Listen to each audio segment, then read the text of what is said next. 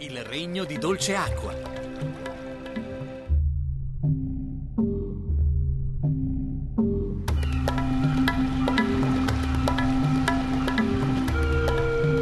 C'era una volta il Regno di Dolce Acqua.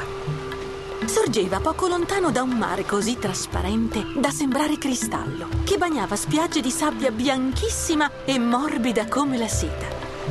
Il castello del re e della regina di Dolce Acqua sorgeva proprio in riva al mare e da tutte le case di quel paese si vedeva quella splendida baia, la più bella del mondo. Senti le campane? Erano 7 giorni che suonavano a festa, perché al re e alla regina di Dolce Acqua era nato un bambino.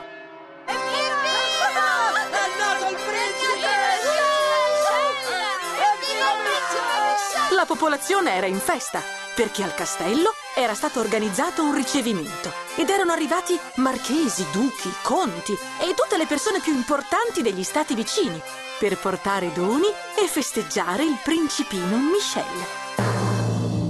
Il signore delle isole delle lagune lontane, il marchese dei laghi profondi, il conte delle spiagge tempestose. Il maggiordomo del palazzo presentava gli importanti ospiti e si inchinava di fronte ad ognuno di loro. L'Arciduca delle scogliere nere! All'improvviso, l'atmosfera festosa cambiò. Tutta la gente presente nella sala era ammutolita e guardava il nuovo ospite.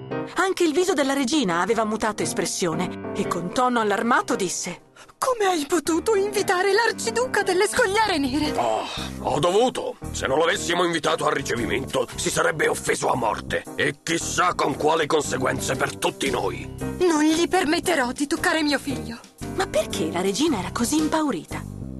La verità era che tutti temevano l'Arciduca.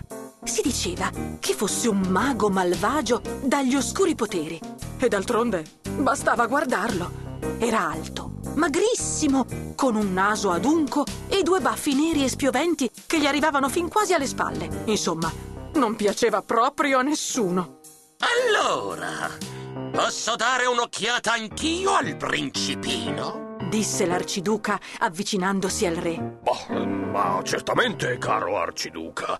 Ora però dorme e non so se...» «Non lo sveglierò?» «Ma perché non aspettare un po'? Magari tra mezz'ora.» «Ho detto adesso!»